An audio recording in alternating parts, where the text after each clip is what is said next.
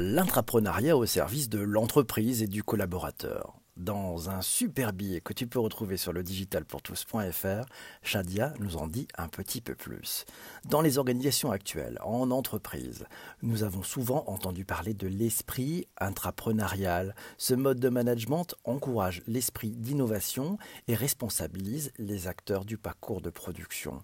De quoi parle-t-on avec l'intrapreneuriat Si on se plonge dans nos amis de chez Wikipédia, on apprend que l'intrapreneuriat est un néologisme qui désigne dans le domaine du management soit le processus par lequel un ou plusieurs individus, en association avec une grande entreprise à laquelle ils appartiennent, créent une nouvelle organisation, et cette organisation pouvant rester intégrée à l'entreprise ou être ce que l'on appelle une spin-off, Deuxième possibilité, soit l'ensemble des démarches et des méthodes qui permettent d'introduire une gestion intrapreneuriale au sein d'une entreprise, les salariés devenant des intrapreneurs, c'est-à-dire des entrepreneurs au sein même de l'organisation en développant leur degré d'autonomie et de responsabilité. Alors tu vas me dire quels sont les enjeux qui sont en action avec l'intrapreneuriat? Ce concept d'intrapreneuriat a été défini en 1976. Et oui, déjà, c'était par l'américain Gifford Pinchot. Oui, l'intrapreneuriat, c'est censé permettre à la grande entreprise de mieux saisir les opportunités que son inertie naturelle laisserait sinon passer. Pour un salarié, l'intrapreneuriat, c'est une réelle opportunité de se démarquer. Être intrapreneur, ça permet aussi de réunir dans une entreprise les personnes qui partagent la même passion autour d'un même objectif. C'est une opportunité fabuleuse de bénéficier de ressources existantes dans l'entreprise pour développer des idées innovantes. Pourquoi? Parce qu'il y a de l'énergie et un intrapreneur qui est un entrepreneur bénéficie ainsi de l'appui d'une entreprise accueillante et il aura plus de chances d'attirer les investisseurs car le risque d'échec et ses conséquences se verront normalement diminuer. L'entreprise accueillante a aussi des avantages car elle augmente son attractivité et ses performances. Intrapreneuriat, il y a un cas d'usage historique chez Google. Oui, comment peut-on parler de l'intrapreneuriat sans évoquer le projet 20% chez Google? Ce projet consistait à consacrer 20% de son temps de travail à un autre projet que son activité principale.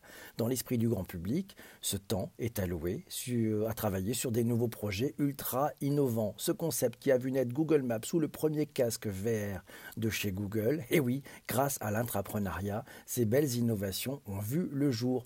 Le temps peut d'ailleurs aussi être utilisé par les collaborateurs pour rejoindre une autre équipe ou prendre des fonctions annexes. Intéressant de libérer 20% de son temps. Pour aller plus loin, pour aller plus loin, Shadia dans son billet nous le dit, l'intrapreneuriat est parfois un processus inversé dans la démarche de reconversion professionnelle. En effet, l'intrapreneur peut développer son idée en limitant les risques et l'impact d'un échec sur le statut d'indépendant qui est euh, peu sécurisant.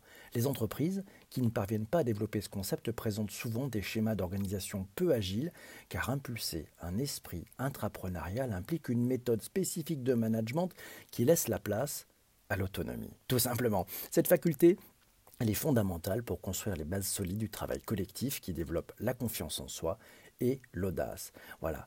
Euh, et c'est comme ça que ça peut marcher. Voilà, c'est aussi la possibilité. Témoignage, tiens, sur le tweet d'avant émission de notre amie Vanessa qui nous le dit c'est un excellent sujet. J'ai une belle expérience qui m'a transformé, dit-elle, euh, intraprendre dans un grand groupe et d'entraîner d'autres collaborateurs dans cette belle aventure. À la clé, ça lui a permis de révéler ses talents, de développer de nouvelles compétences et de l'intelligence collective. Voilà, merci. Toi qui écoutes ce podcast sur les plateformes de balado-diffusion, merci d'être arrivé jusqu'ici.